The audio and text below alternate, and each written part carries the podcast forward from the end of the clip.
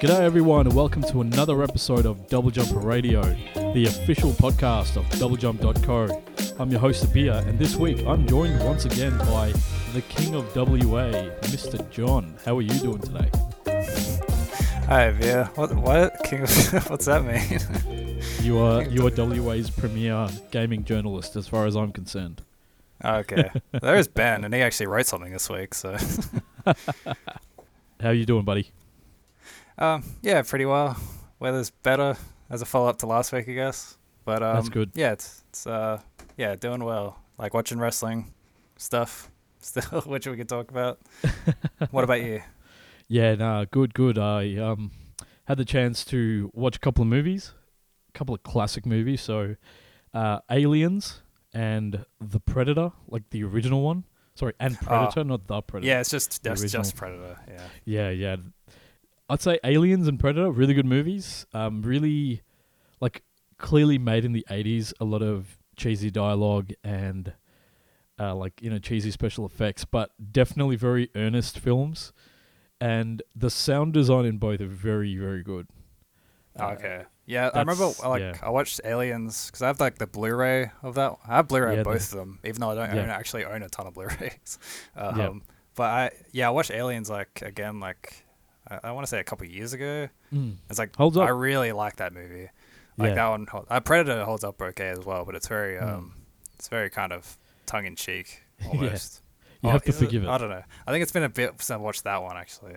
Yeah. I, I can't remember it very well. The last one I remember was The Predator, which people didn't like so much. oh, yeah, that was the one from like a couple of years ago.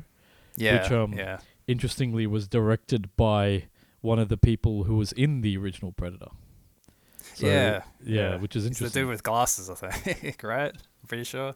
Yeah, Hawkins or whatever his name was. The that was uh yeah. Uh, I yeah, Shane Black, to that's watch his it. name. Shane Black, yeah, like he's on good movies. Like he wrote, um, I think the uh, Lethal think Weapon. the Lethal Weapon weapon films, and I think the Last Boy Scout.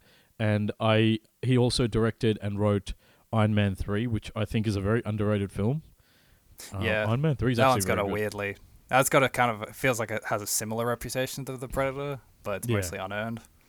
Um, but uh, the thing with that is that, like, hi his hallmark is that pretty much every movie he writes is set around Christmas for some reason.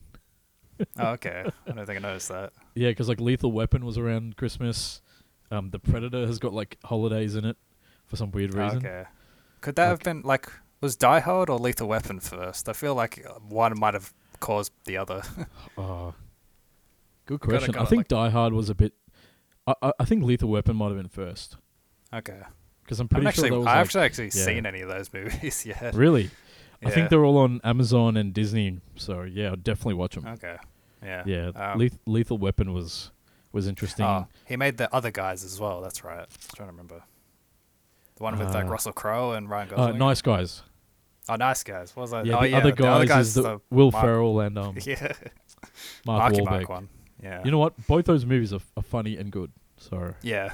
I, re- I remember like. I remember the nice guys really standing out though. He has a Yeah. knack for comedy and stuff. Yeah, and and uh, and I think Russell Crowe and Ryan Gosling were actually a pretty good pairing. They played off each other well. They were better than I, I think I expected when I watched it. Like Yeah. it was very genuinely funny and good. And I probably need to watch it again because it's been a second. I Yeah, I tend to. good. I'm bad with like I'm not the greatest. I forget things stuff. quickly. Oh, Like even like, like a week wife. later, it's just like oh, I can barely talk about it. So I've like I've Uh. gotten to the habit of like kind of keeping like logs of like pretty much everything I watch and do, Oh, and okay. having notes with it. So Yeah. it's just like because I just so easily forget what I thought about things. I have like a very vague impression where it's like oh I like Yeah. it, and I maybe remember like one or two things about it, and then Fair enough. yeah, it just disappears. anyway, Yeah, my my wife's like that. She'll like watch something and then immediately delete it out of her brain, and then I'll and then when we watch like the sequel or whatever, I like have to tell her, okay, remember this is what happened here, and she's like, oh, okay, fair enough. Yeah. well, it's like it's weird because like Uh. Actually like I care about the stuff I'm watching and playing and stuff. It's just it just goes away anyway. Um, Fair enough. yeah. But you've been playing Splitgate as well. Yeah, yeah. So I uh, had the chance to play a bit of it on the weekend, and it's fun.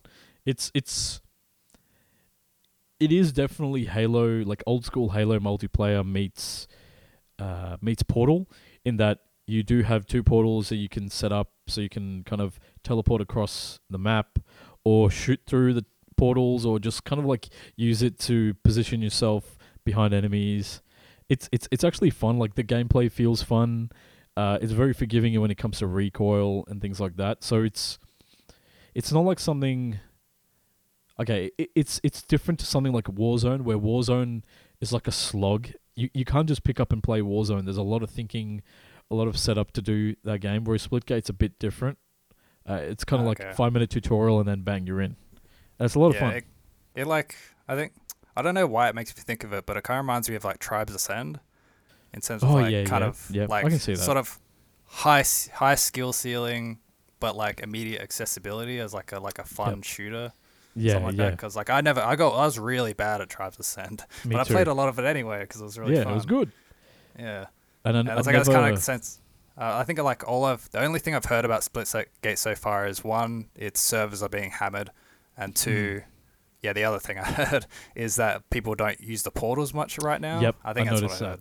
Yeah, Like I was like, I think in my first game I came second. In my second game I came first, just Mm. because I think people were just playing it like a standard shooter, and it's you you really like even using the portals just to the basic needs of just okay I need to get across the map and position myself better. Bang, that's already like you've you're already going to win games if you do that.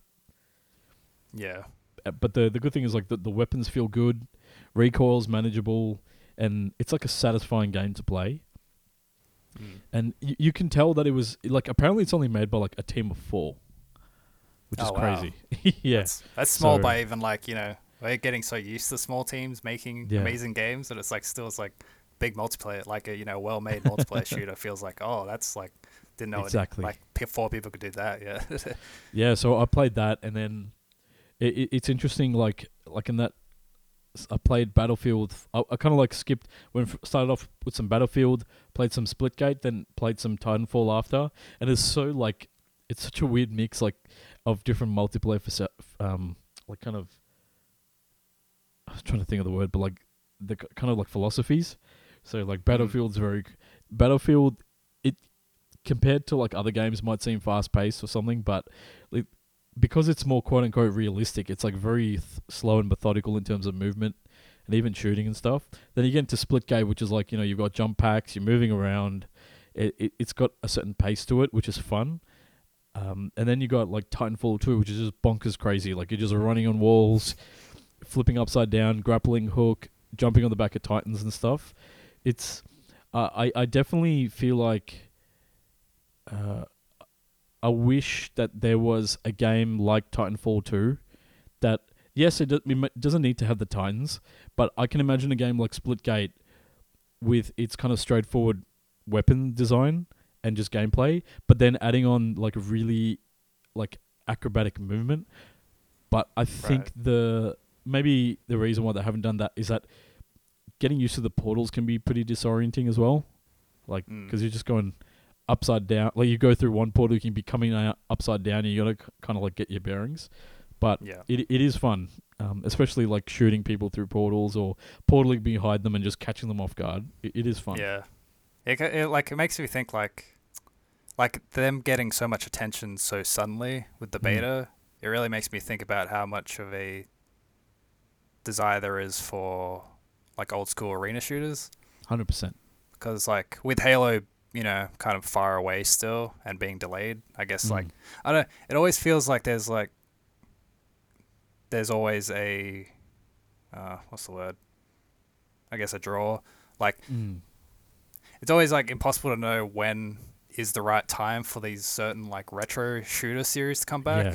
because every time someone tries it they just like fail miserably or, like, or maybe not yeah. every time but frequently like you know like quake tries to come back doesn't work and like there's like yeah like it just feels like every time every time they try it in the last decade or so it's just they just don't Mm. I, I catch re- enough of an audience to work I'm not sure if you remember this game, but I think it came out around 2016, 2017, or maybe even newer than that. It was called Lawbreakers. It was oh from yeah, yeah, uh, Cliff yeah. I remember Bleszinski. that. who made Yeah. Gears of War and like worked on the Unreal games.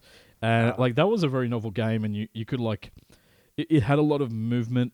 Like you were always constantly moving, and you could even fire backwards. It had like a lot of novel features, but that game just died in the ass. Like, Yeah, I thought you were gonna say like yeah. um Toxikk. There was like a Quake, like Oh, um, no. clone. I think it was called Toxikk. I need I need to look it up.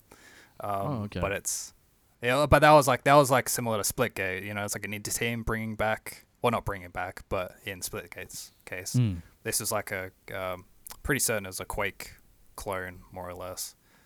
Oh, that was okay. um, just trying to you know do retro shooting again, but it's like Yeah. again there just isn't enough of a audience really seeking that out. I was like, I wonder what like changed with Splitgate. Is like just because I don't know. I'm, I'm very curious to see what the general con- like reason people were played it in such huge amounts all of a sudden because that's still it's still strange to me. I think I think part of it's just people are tired of battle royale, or they're Oh, tired of the new Call of Duty. Like they want to try something, and the thing is, because it's free to play, the barrier to entry is so low. You know what I mean? And it's crossplay, so it- All it- right, yeah, So like, I think that's the thing. Like I think even Lawbreakers and stuff. I'm pretty sure it started off being a paid game. Um, yeah. I don't think it even switched to free to play, did it? it was only there for like a couple of months. Yeah, I remember quick. getting a refund on it because I was like, I can't even get it. I can't get into a game. Like Yeah, I felt That's- bad, but that's sad okay. actually. yeah. But the thing about it is that you know, those games kind of live and die by the gimmicks that they have, and hopefully, hopefully, um, it can survive. that's Yeah. that's all you can really hope for. It's a good start. Halo's not far away. Yeah, it's like a better start than most games, and it's like unique 100%. enough. You know, it's like it's not just like, Mm. ugh. I don't know if I'm pretty sure it's called Toxikk, but I probably got the name wrong. But like it's um yeah like Toxikk. You know that was just like a clone that is like as soon as the Juggernaut came back in any Mm. way, it would never would have survived long enough. yeah. I mean, I don't know. I might be misremembering. I'm probably misremembering that really, but you know, like Splitgate is still like def- definitive, like distinctive enough that Yep. it should still have its own community. Hopefully, enough community, especially if it's four Yeah. people, should be okay. Yeah, the like, but I had like, I think I got into one of the game modes. It was called like Oddball, and if you've played old school Halo, you'd know what to do. But I got in there. I haven't played like those modes in Halo, so I was just like, "What the hell do I do? Am I meant to deliver the ball somewhere or something?" I think you're meant to just like hold on to it for the longest amount of time. So hmm. I don't know. Okay. But what about you? Have you been playing anything this past week? oh yeah. So I'm not. Yeah, I'm not super into like being associated with wrestling right away, as I said. but I'm just gonna go into a bunch of wrestling stuff again. So um, yeah. So first off, CM Punk was back in Mm. AEW. So he's been gone for Wow. like seven years. This is something I've been researching because I, d- I wasn't watching wrestling. Yeah. So this is something I'm like recounting, you know, as like new information for me personally. So he's Hmm. been gone for seven years. He's been, I kind of, um, he left WB, WWE on very bad terms. So, Hmm. um, because I listened to this infamous podcast episode like last week Okay. that he was like sued over. It, uh, there's a lot of story behind it. Anyway, he was like, he was kind of like Talking um, candidly, probably things that WWE Yeah, didn't like. Oh, like the thing that was he was sued over was him talking about the way the doctor treated him, in that they kind of just ignored illnesses he had, and he ended up like he ended up getting like a really major staph infection, and that if the Jesus. stuff like he had it like for months, and then like he was very close to actually dying from it because Wow. of how bad it was getting. So and that was because, and that was when he looked out like went to a doctor outside of WWE because the one at WWE was just telling to just you know keep going. Just shut up and keep going. Yep. Yeah. Anyway, he is like so he's been he's been out of the business for a long time, and yeah. he kind of tried came back. MMA for a while. I know that. Yeah, I think he he tried it like a couple times in UFC and he lost twice. I I think he, like I don't know. As I understand it, UFC is like the top of the card sort of thing, like top of the industry, Mm. and he was he didn't even have any experience with the lower, like amateur stuff. Mm. because like I think I don't remember where it was explained. Oh yeah, because I listened to some other interview of his as well. And they kind of explained it a little bit there. Anyway, yeah, he lost twice and then he didn't do it again. um, so yeah, yeah, he's got an interesting story. and he was like a heel back in the day, right? a heel I for see. in wrestling terms is like a like a bad guy. Yeah, it's like a uh, like a heel is a villain and a Face. face, which is short Okay. for baby face, um, which is a still an odd term. I It's like meant to be like a good guy, right? In in yeah, wrestling? yeah, it's a good guy. Yeah, the hero. Yeah. Anyway, uh, but he's he did both. Um, I think he's better known for being a heel because he's very Yeah. good at it. He has that like full like full on like asshole persona feel to him. Like you Yeah. kind of just completely buy into it without him really trying. Um, oh, anyway, yeah. So the actual the main story is that he came back to a, like a he was like the worst kept secret on purpose. Like them kind of like them suddenly announcing a fifteen thousand arena show, which is their biggest or like AEW's All Elite Wrestling's their biggest show to date. Mhm. Um, they so they just suddenly announced it for this one one hour show, like uh, like a month ago or something, and it's just like it's in Chicago. They kind of like they had like a couple of like really small teasers for people Yeah. who would like pick up on it. Is and he so from the way it works? Sorry. Is he from Chicago? Yeah, he's he's very Ah, very gotcha. associated with Chicago. so it's cool. um yeah. So when he came out to the music and everything, like he couldn't hear his theme song at all. It was so loud, like the pop, like the roar of the crowd is Oh, like that's just awesome, so though. intense. Like I haven't heard that yet as like someone watching. I mean, I I've been watch- mostly watching wrestling during like the pandemic era, so I Mm. haven't had much crowds in general. But like um, yeah, wow. but it's it's very intense though. It, like it's it's very new. Like it's like oh whoa, like this happens. Uh, like I've been reading lots of comments saying it's like probably the biggest like you know audibly loud sort of like crowd reaction in wrestling so far. Shit. Like people like compared it to other ones. Well, I'm not sure if they've done a direct comparison, but yeah, I don't know. Just uh, it's very cool how they did it. It was very emotional, as even for someone who has no connection or anything to him. Um, Mm, Yeah, and then definitely. should I go into the other game I played? We've been talking for a while. yeah, that's all right. What what was what was the game you played? okay. I've It's yeah, still on wrestling related, right? because this is like this is my life apparently. Um, yeah, so I played the this wrestling like in Double this very now. very indie game, one person made game called Wrestling Empire, which I Yep. think was like I think it was like popular with streamers for a second. It was, Hmm. uh, and um, but that's kind of part of the reason I played it. It also just looks really fun. It is kind of fun, but it's like Okay. it's like old school wrestling game. Like like it looks like an N64 game, like very much on purpose. Sweet. You like customize your move set and like how you look, and you have like a career mode where you like get picked up by companies or, um, Oh wow, or- this really does look like an N64. yeah, it really does. Yeah.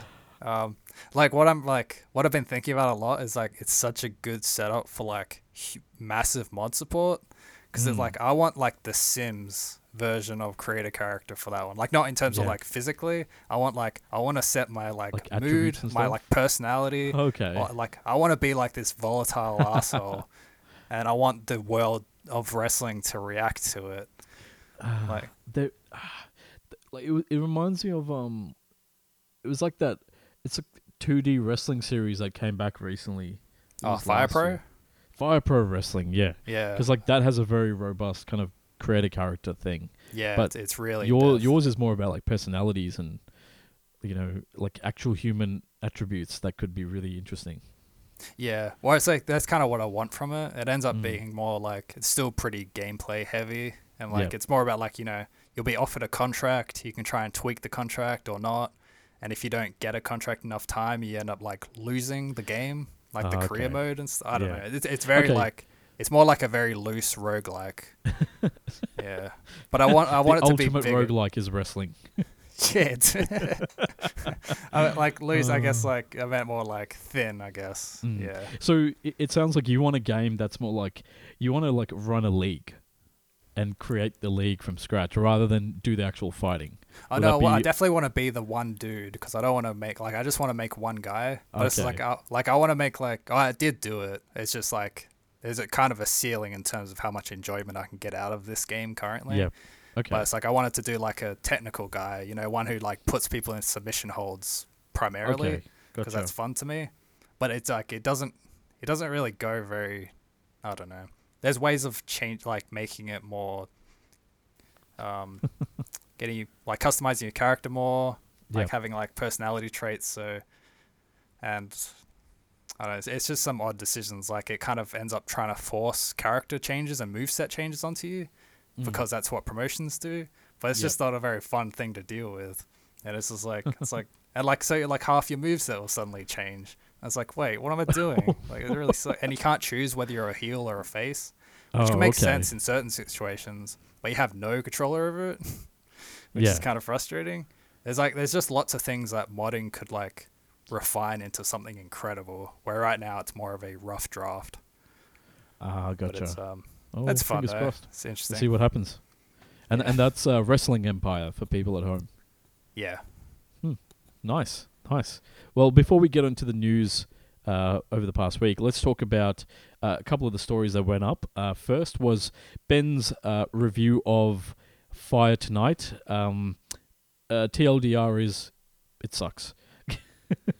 Yeah, he was he wasn't Unfortunately. into it really. He was not happy with that at all. Um, thankfully, it doesn't like it's not a long game. It, it took him about an hour, not even, to do it. But that's not necessarily a bad thing. I mean, games like Sayonara Hearts that uh, he points out do a lot with their short runtime, but this just wasn't compelling in pretty much any way. Yeah. It, like the way he describes it, it makes it sound like a very rough, like hour long demo. Or not even Yeah. hour. Yeah, it's like half an hour demo, but it's Yeah. a full game. Like, cause you know, Mm. like when you play a point and click game, you don't really expect it to last thirty minutes. Yeah, exactly. And and uh, the second uh, article that went up was Callum's uh, review of No Longer Home.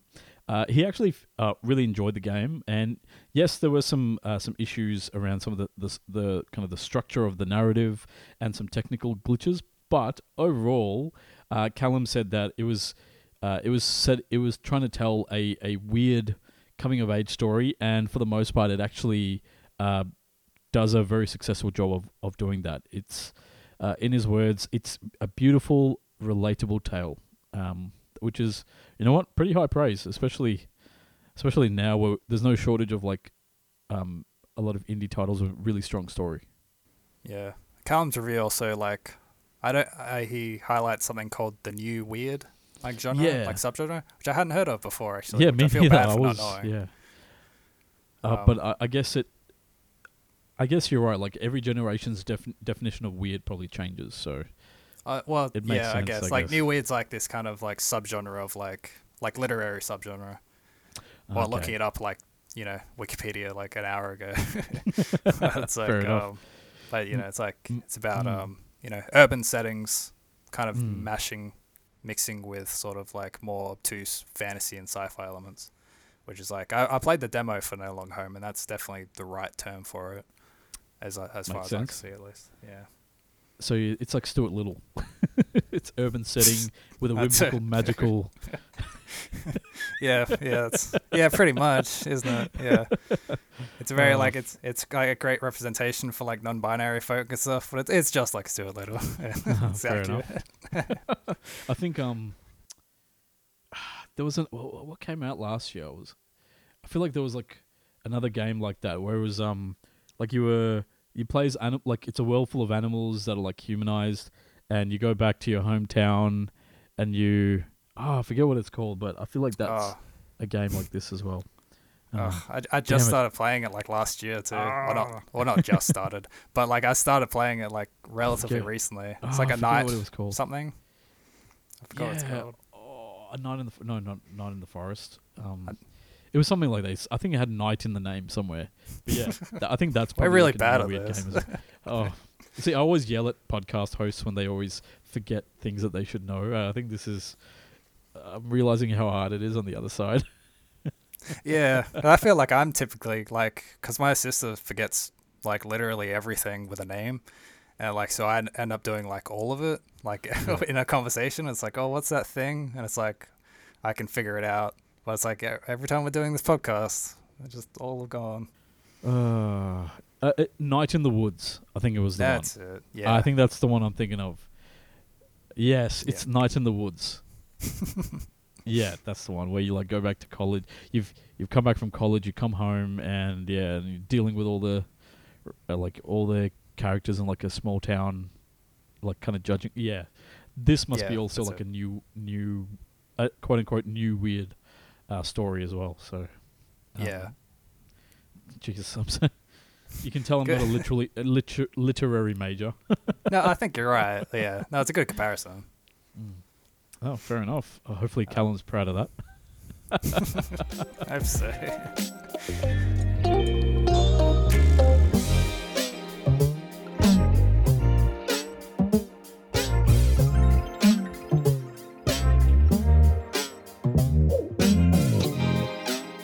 So yeah, that was uh, what was on Double Jump this past week. John, let's uh let's talk about the news this week. What's the first story? The first is the Singaporean government has started investigating the country's Ubisoft office, so that's Ubisoft Singapore, for potentially breaching workplace laws. oh God. what did I do? No, no, you. I'm saying like it's Oh. just like Ubisoft, Activision Blizzard, Riot Games. They're just fighting for the bottom of the industry, like in terms of workplace culture.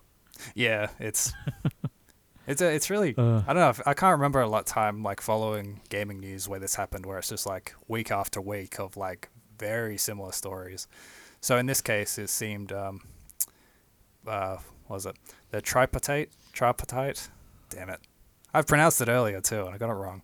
Tripartite Alliance Mhm. for Fair and Progressive Employment Practices, so Ta- TAFEP for short, has launched an investigation to Ubisoft Singapore. Um, according to the Straits Times, the TAFEP received anonymous feedback on July 23rd about uh, for of reports of sexual harassment and poor employee treatment, and they've called on um, the public with knowledge of such acts to report it to the police. So um, good, yeah, it- which it's is a good thing to do. Yes. yeah, it's like yeah, it's kind of a nice to hear something like that.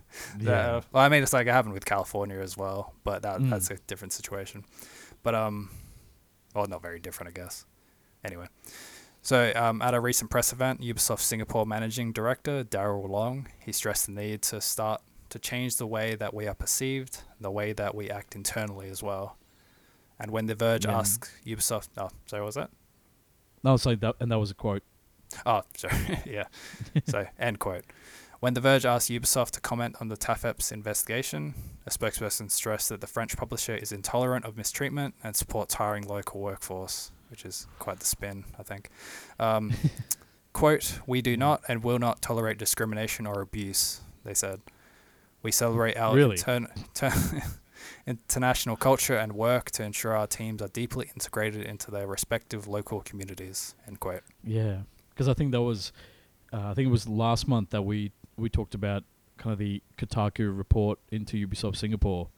I think one of the, the, the main takeaways there was that I think only about forty percent of Ubisoft Singapore was actually made up of local, like developers.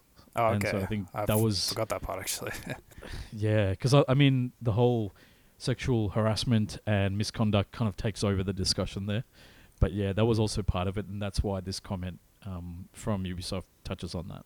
yeah, it's like I think all I'd heard, all that I've remembered is um that they yeah really mistreat their workforce and they've become quite of like a particularly trying factory for like kind of assets. Like, Yeah. because they're like that's how a lot of these development studios work. they have like kind of satellite studios creating like you know basic assets for the Yeah. central studios in usually in Western countries.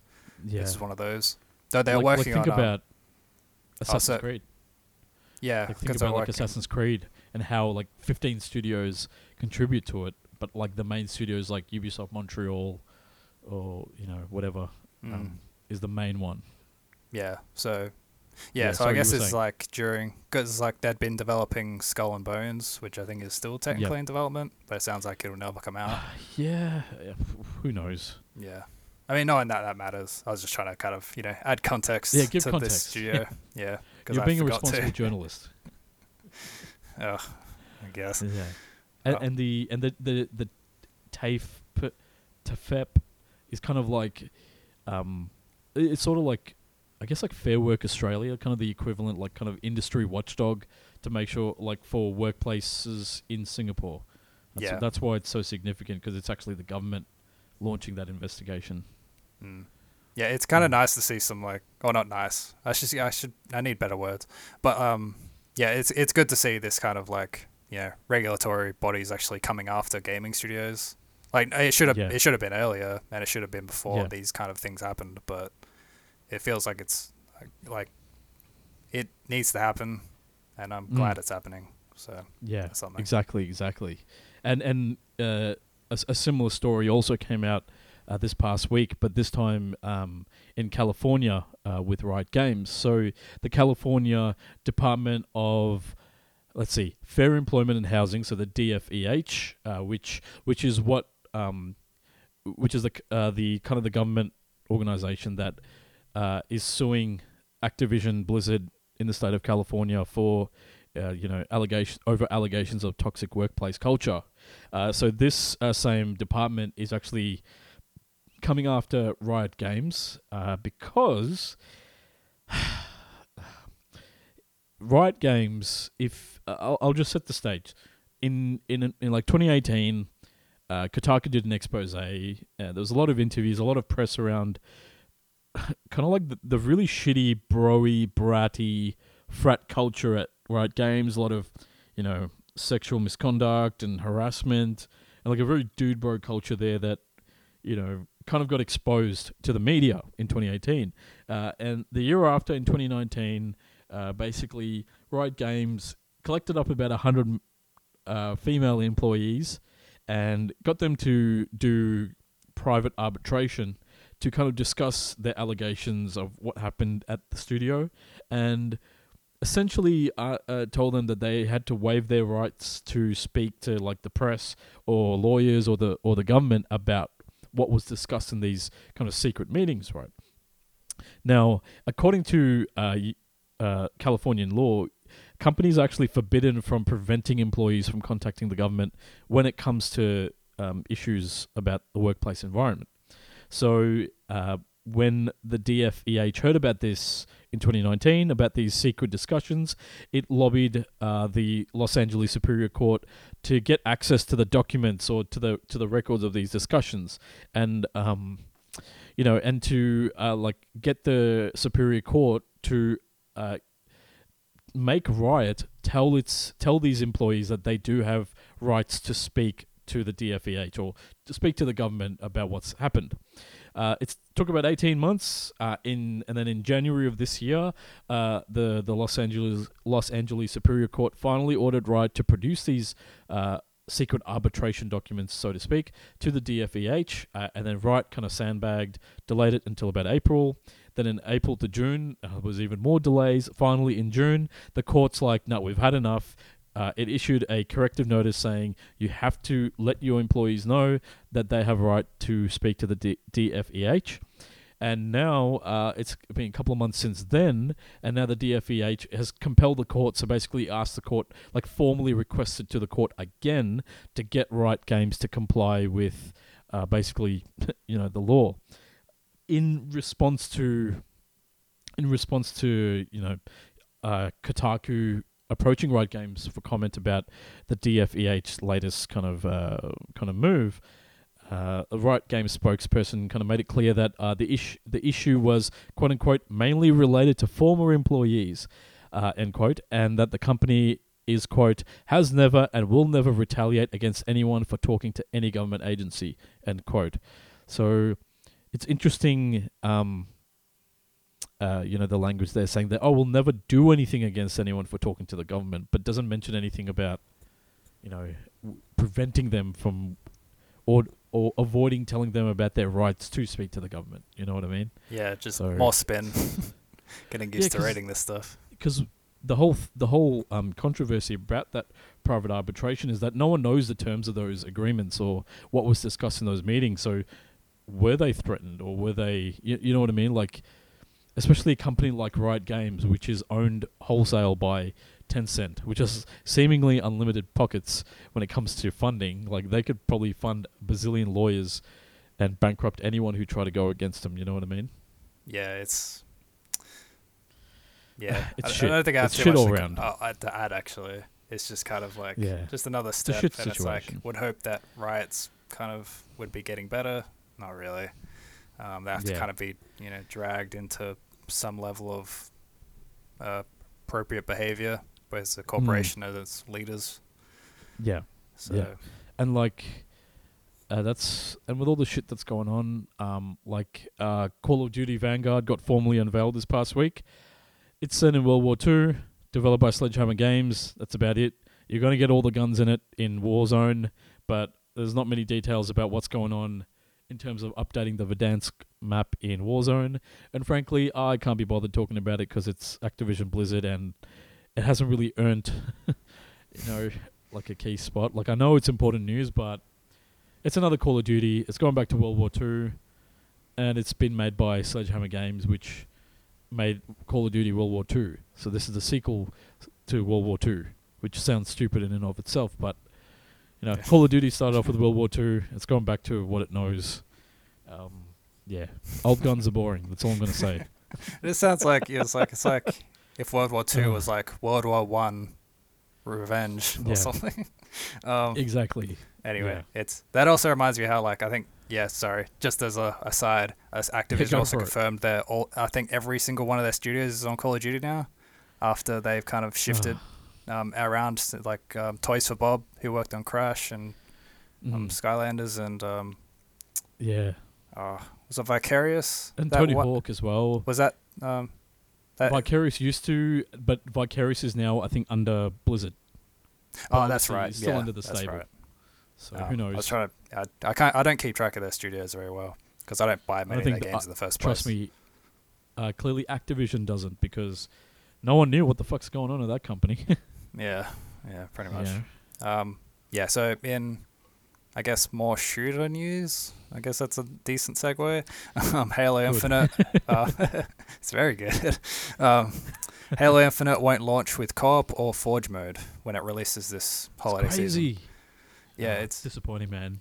it's like my main memories with it is like co-op. Hundred percent. Like I know it'll come back, and I'm kind of anyway. We can talk about it a sec. In this month's development update video feature, Halo Infinite creative lead lead Joseph Staten revealed that developer 343 Industries that there won't be um, the cooperative campaign or Forge multiplayer modes at launch. So, uh, quote, unfortunately, as we focused the team for shutdown and really focused on a quality experience for launch, we made the really tough decision to delay shipping campaign co op for launch. Uh, did I say this? Oh no, it just says for launch twice. Mm. Um, and we also made the tough call to delay shipping Forge past launch as well. End quote. Staten added that the development team did not feel like it could deliver, de- deliver both modes in a way that meets the quality bar across all platforms at Halo Infinite's launch later this year. Yeah. Um, yeah, so Makes I, sense. Yeah. yeah, I think like the one thing, the only thing that stands out, like it's a pity. Like I understand those two. I think the co-op it makes sense to me on some level because this is like the open world one, where that doesn't Yeah. slot in quite as neatly to like Yeah. have that work. Um, Forge is, I'm guessing, a pretty big undertaking that they might be doing because I think they announced some Forge details a few months ago, but I forget what they were. Yeah, like it, it's a new engine. It's going to be like a a whole bunch of new lighting systems, like physics rendering and everything. Like I can understand. Like people don't realize that. Um, if if you're in like an office environment or like a collaborative environment, when you get that taken away by working from home, you actually lose a lot more than just, you know, the office banter, right? You're like you, you lose um, kind of the efficiencies you have when you can just turn around and speak to someone quickly, solve a problem right there. You know, things get slowed down because you got to you got to schedule in calls or you got to send emails and wait for a response.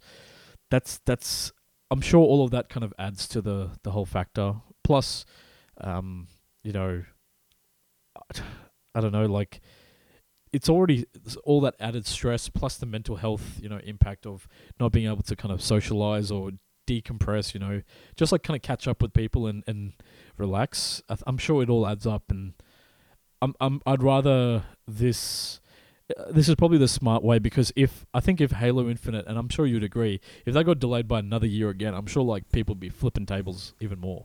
Yeah, it's um, it does actually make me think about um, the Master Chief collections various issues and how they probably don't want to like Repeat. deal with that again. Yeah, well, not deal with it, but I guess like cause Like, them whatever. like Halo, um, the Master Chief Collection took like two, three years before it got to like some level of stability. I thought it was longer than like, that took a- actually. Well, it took it to get to a stability, and then as a make good, they said, "Oh, you're going to get Halo Three ODST for free or Halo Reach." Then they then once they got to stability, then they started adding stuff. Obviously, I think the multiplayer took longer because that was like a huge part of it. Yeah, that's right. Yeah, I think I remember hearing that. and then like coming to PC and then crossplay and everything. But you know, Halo Master Chief, Halo the Master Chief Collection now is like a great package now. But when it came out, man, it was a mess. Mm. I guess in a way, it's like they're kind of the. I mean, I, I guess I don't think it's really an upside, but it, it might be in certain ways where this means Mm. that people will focus pretty purely on the core multiplayer experience and the core campaign experience as intended.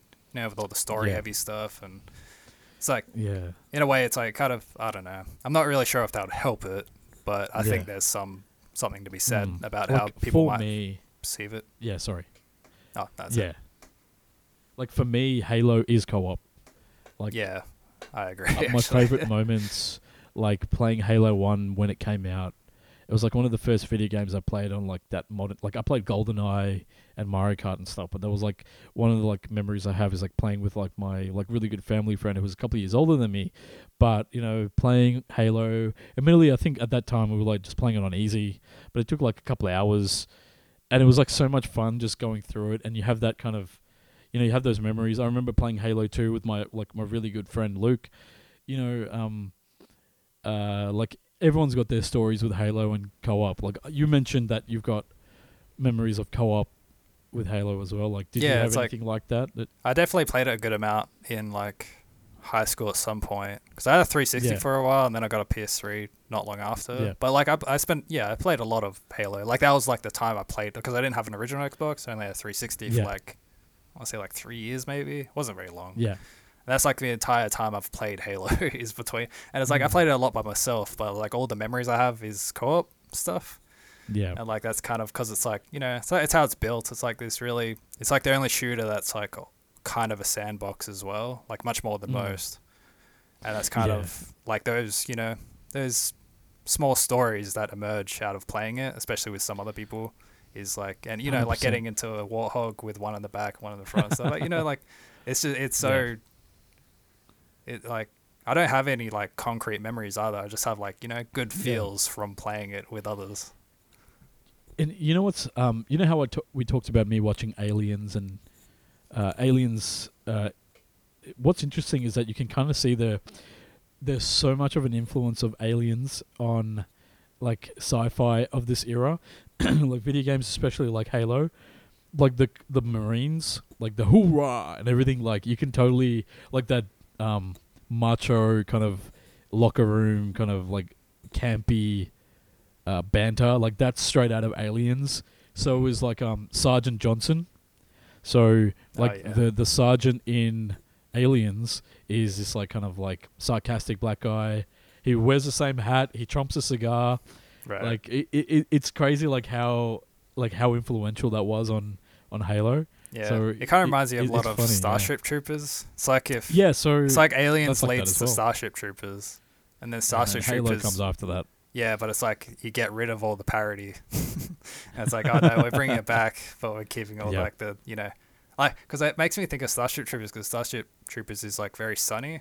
Whenever I think of Alien Mm-mm. Aliens, it's very dark and grim and yeah bleak. true true And I think of like I don't know, I don't know. They don't really connect that easily, like Starship Mm. Troopers and Halo. I just think of the visuals when I like because you know it's like they're Mm. kind of wearing that kind of blocky future-ish Yeah.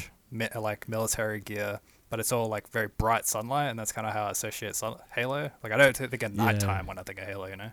Yeah, because like even if you think about like Star Wars, like Star Wars, like most of Star Wars is like kind of shot in the dark. There's only like some scenes in Tatooine that are in sunlight, and maybe like the Ewok battle at like Revenge of the Sith. No, Revenge of, no Return of the Jedi. What am I thinking of? Yeah. Um, because like yeah, and like even I think guess Dune, like the original Dune might have been like a sunny quote unquote sunny sci-fi story. yeah. Right. Yeah. Um. But yeah, like, uh, campaign in Halo be sorely missed. Um. I, I hope that it's not too long of a wait because I'd, I'd I'm actually looking forward to playing Halo Infinite this year. Yeah. It's like you know, like Mm. Yeah, I'm excited for it. Uh, like I hope they do something cool with co-op. If it's like you know, because it's like open world and stuff. So kind of I don't know. There might be be some cool. like silver linings to having it come a bit later, but yeah, we'll see. Still a Yeah. bit disappointment though. I hope it's not like um oh well we've got so much more area to work with. Okay, so I'm gonna be on this bridge. You're gonna have to go flip the switch, but now it's just three kilometers away. It's like Hopefully not. yeah, long distance Um, Halo. Yeah.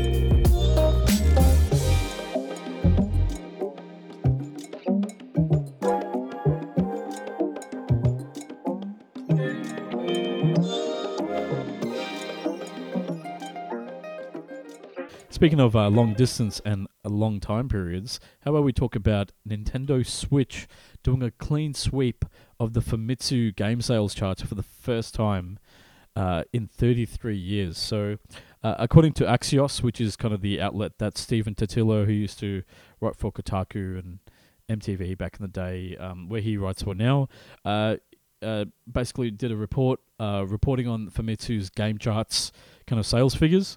And according to uh, Famitsu, uh, for the week ending August 8th, so a couple of weeks ago, um, all top 30 games in Japan were held by Nintendo Switch titles.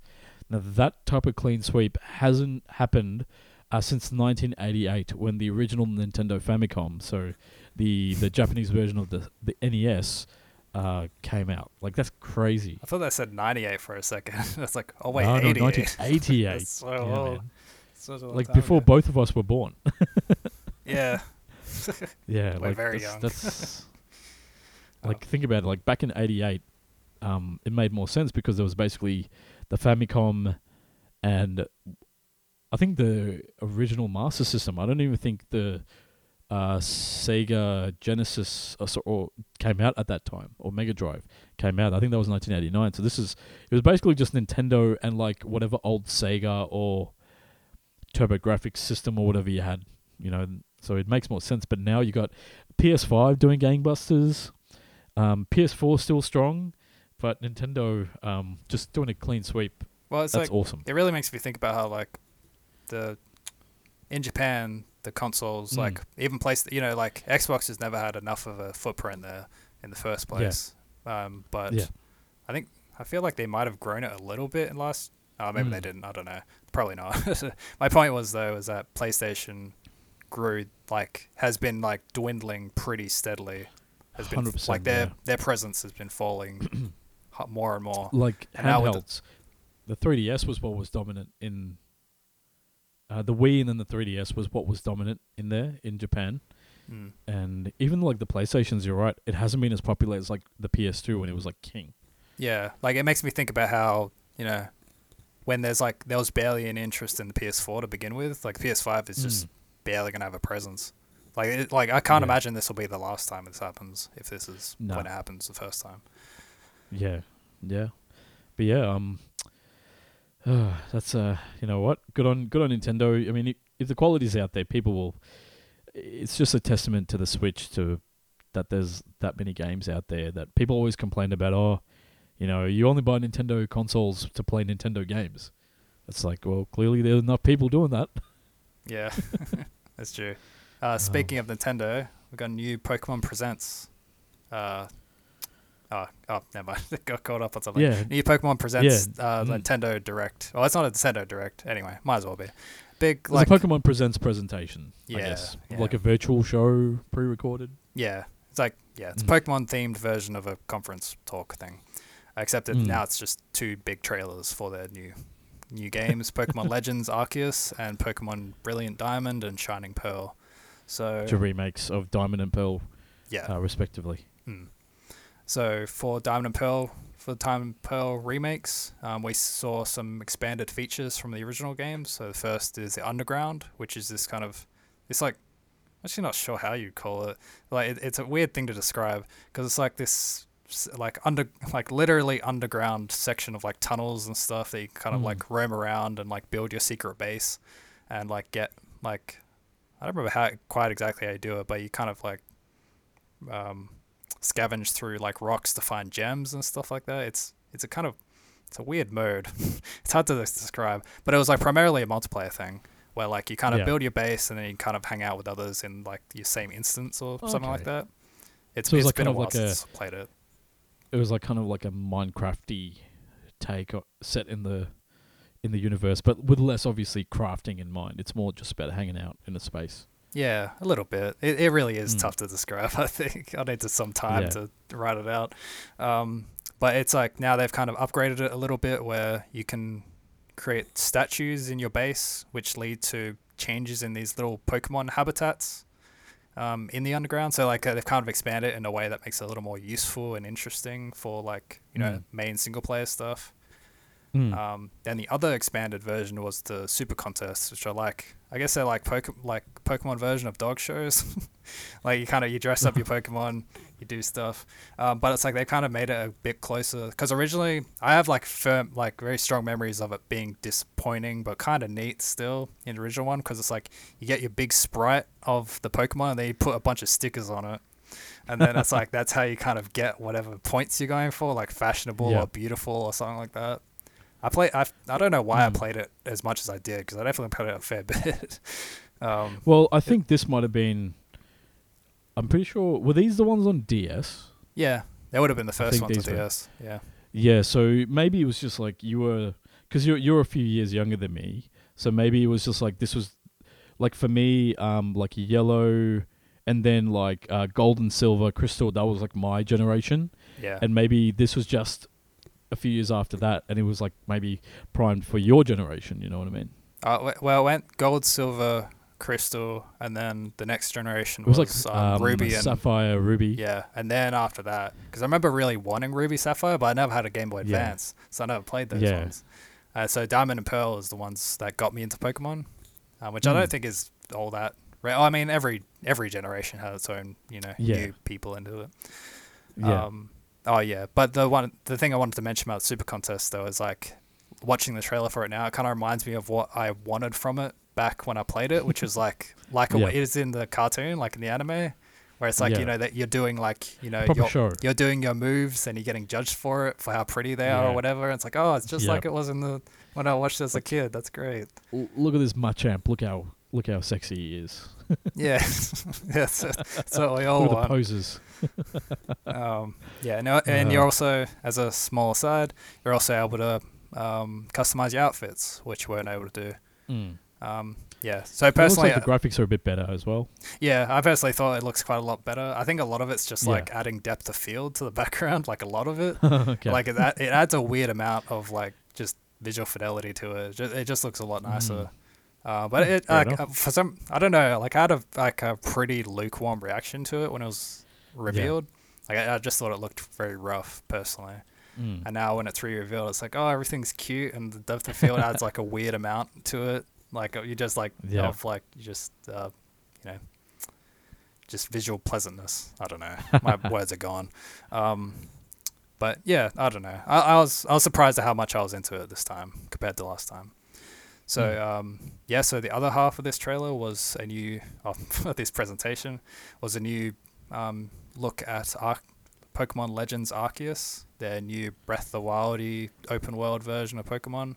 That is Mhm. technically a mainline game as well, so it's definitely a bit of a um, what's the word like turning point for the brand, I think, as a game series. Like we'll see how it goes from here.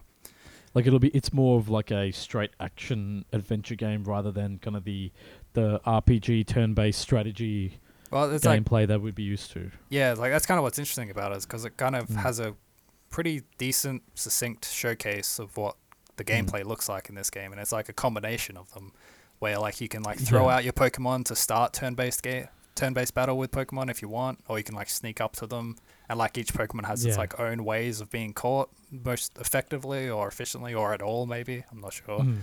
So it's like you know you have to Mhm. sneak up to a bird that's like a pigeon, or whatever they're based on. I'm actually not sure. what- Yeah. I, uh, yeah, let's say a pigeon. I don't know what they're based on. Um, Well, uh, i- i- it's it's kind of like I remember, like Pokemon Stadium was kind of um, the best that Nintendo and Game Freak could do back on the you know the the s- N64, and then on the GameCube there was that um. It was like it was it was it was more like an adventure game.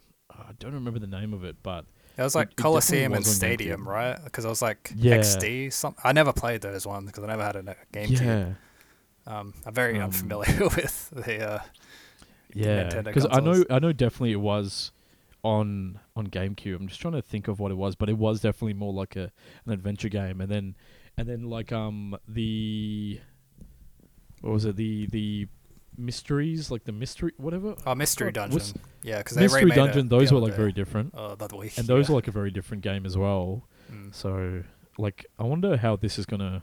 I wonder how it's gonna come out because the memes have not been kind. Oh yeah, yeah. That's something Yeah. worth mentioning a little bit. Is like I I kind of enjoy. It's kind of like. Uh, I've been kind of a, uh, I've been comparing it a bit to like watercolor, where it's like kind of like, it's kind of this very soft, muddy look in the way it's like kind of Mm. it's like it doesn't have defined lines and like edges like for its visuals like there is on the character models and stuff but like if you kind of look at the grass it's kind of like um, almost like blurry fuzzy it's like chromatic aberration except without the colors separating almost Yeah. something like that um, Yeah. but yeah so it, lo- it looks kind of rough in a certain shots i remember there's one shot where it's like a vista of like a distant mountain and it just looks like this really muddy icy te- ice texture and it's like oh Ugh. Oh, it's Um, a Nintendo 64 slash early GameCube demo of Breath of the Wild.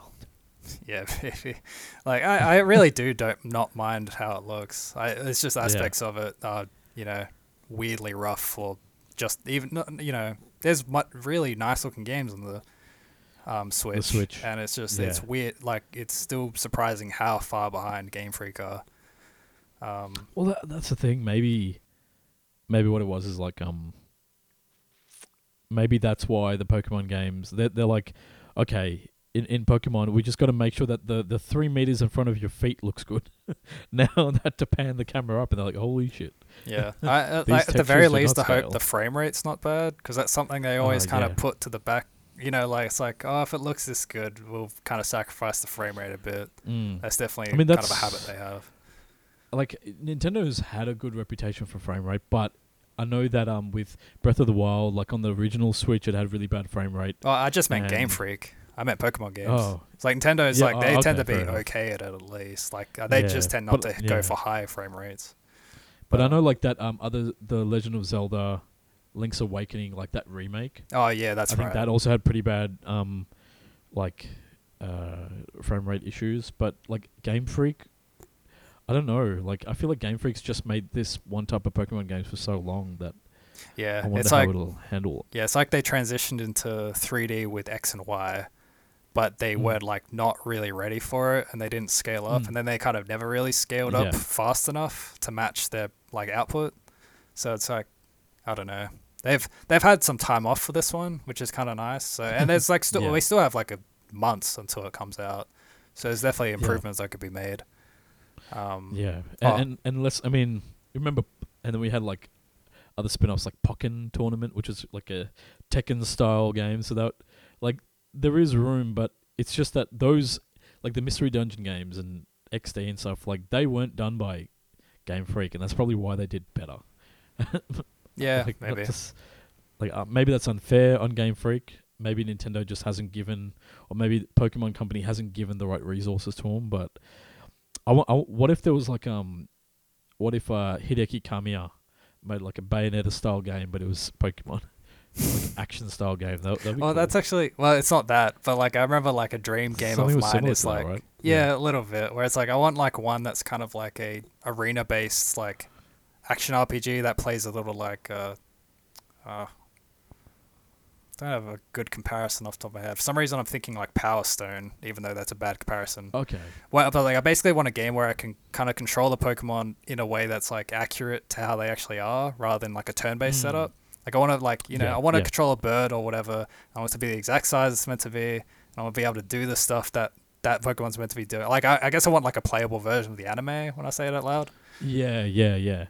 Like more real time, less turn based. Yeah, pretty much. Yeah. And like I'm fine with how it is. Like I, I like that, and Yeah. if anything, I, I, really appreciate that there's such a big series that continues to be turn-based because that is not a Mhm. common fact for anything else. But um, it, like even Dragon Quest seems to be changing things up with Eleven. Like from what I mean, I, I don't think I think Mhm. it'll still be turn-based, but it you know, it changes things up Yeah. a bit, and yeah, But at least now we have um I think like the most recent Yakuza went turn based, right? Yeah. It's like I think it's like kind of like loose turn, like a you know, it's not Mm. like I don't know. I haven't played it. I just know it's like very like fast paced and slippery in terms of turn based mechanics. But yeah, no, it's like it's it's cool to see a comeback for it because I feel like it definitely started with like indie games as well. Like there's kind of Mm, been a mm. drive to see more of like traditional types of gameplay. Um, Yeah. Oh, before I forget though, um, the Arceus tra- um, presentation, the trailer revealed a few more Mm. regional forms and evolutions of existing Pokemon. So um, no brand new ones yet though, but they're pretty great. So um, a regional form of Growlithe, which looks, uh, I don't know, what does it look like? It's like samurai looking almost. I don't know. That's not the right word for it. It looks pretty cute though. It's like more wolfy. yeah, it's got like lots of fur wolfie. and uh, oh, it's clearly designed after something. I'm having a hard time remembering a word for. Um, the fish Pokemon Basculin turns into, um, crap. I should have typed out the name for these things. Um, but it turns into like a haunted graveyard version of a fish, which I found really funny that they even had it in a trailer. It's like it explains the origin of it, where it's just like enough of its family or like other fish have died and like kind of latched onto this fish, this single fish. Where it's like a like seeing it initially, it's like oh cool, Basculin's getting evolution. Like I wonder if, like this is like a big. Ver- I thought it was like a koi fish, you know, because they get gigantic and they're in like a big environment. Like yeah, they, yeah. you know, they reflect the size of their surroundings. I thought it was like, oh, you know, that Mm. makes sense because I think that's what they're based on. I was like, oh no, it's like soulfish. um, Uh, uh, I, oh, I just I just love how batshit crazy that sounds. yeah, I love it. Like I always forget how great the origins for a lot of fish. like Like, I need to go through po- like yeah. the Pokedex properly and like, because a lot of them have those kind of origins. This Pokemon carries the souls of its slain family. Yeah, It's like, that's like ten of them as well. There's a lot of them like that. Oh god, Um, it's Yeah, and, and to finish off, Stantler gets a themed ver- um, themed evolution, a regional evolution called Wyrdeer. That's kind of like snow based, and yeah, I think that's pretty much all the new information from Arceus so far.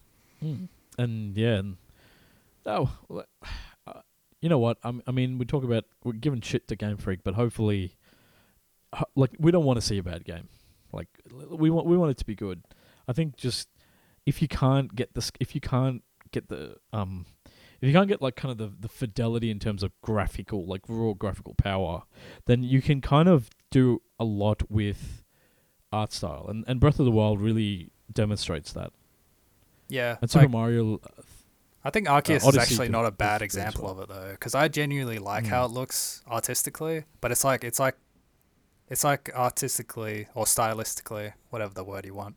Um, it's like it's carrying Arceus on on, on its back, with like very little technological on the on the technical side to really back it up to like really like, kind of Mm. fulfill the vision that its art is promising. Like it does a little Yeah. bit, but it doesn't get close enough to what you want, and it kind of I don't know. It always kind of keeps happening. Although I know their last few games don't look bad at all. This one I think it just Mm. really shows how limited they are in that that side of development compared to yeah. like it's that like open world games are such a big undertaking for any developer. So Mm. the idea that like you know they've been gradually scaling up their games into into like ambition wise, like in terms of like scope and and now they kind of hit the big one of an op- like a proper open world game.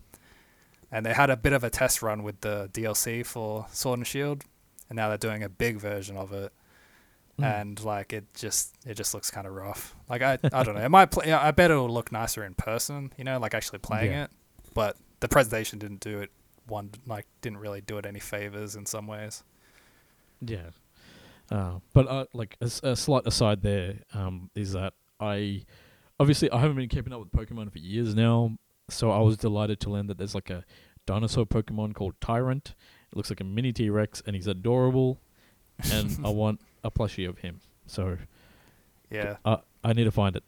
Is it like I like as I've gotten older, like the cuteness factor of Pokemon has gotten far more important to me, which is really nice Yeah. because it's like aligned with the series. Because the last two Yeah. generations have been like really good designs that don't look, you know, if like they veer they've been veering further and further away from like kind of cooler in quotes designs like you know kind of edgy yeah. like not in that a ton of had a ton of general I think that was like the. I think that happened, like f- I think, before the last few years, but maybe during like the the Wii slash Wii U era, maybe that Pokemon was trying to be too cool, too cool for school, and now it's kind of like getting a bit like fun again. I don't know. yeah i think diamond and pearl might have represented some of that now i think about it though i don't know it's not like i don't think it's very present in any of them but i Mm. think that like i sword and shield's like new pokemon like i i like like 95% of them quite a lot. Like they're really nice their designs. That's saying that's saying a lot because there are a lot of Pokemon to that come out in every generation. like so- I, yeah like I, I have an appreciation for like most of them. Like Mm. i- in general I I don't know. Maybe i'm not the pers- best person to ask because i don't have like very strong opinions about pokemon designs. I just generally like them. Um, i just generally don't like the ones that are like overly cool looking without much like endearing kind of visual features like um was it Mm. like Skarmory, that bird with a bunch of metal on it with like armor on it and it's just like i never liked that one just because it's like it's so basic and like straightforward and not all that cute or anything so it's Yeah. just yeah it's like so, like yeah it's not endearing to me so there's like Mm. less of those pokemon more nice pokemon i don't know Yeah. Yeah, like like this like Skarmory seems like of the era where it was like take an object plus animal equals Pokemon. I think yeah a little uh, bit that yeah. That's like, looks- I looks people like definitely disagree with me but Yeah. yeah like I, it's like i don't know i like where it's at now so i'm happy to see more of it Mm, um, mm. yeah you say Uh, Yu-Gi-Oh? awesome. yeah, yeah. It just looked like something from Yu-Gi-Oh to me, Skarmory. yeah that's not it yeah i think that's kind of close actually yeah Yeah. Uh, well, that's going to do it for the news uh, over this past week. Uh, hope everyone at home had fun.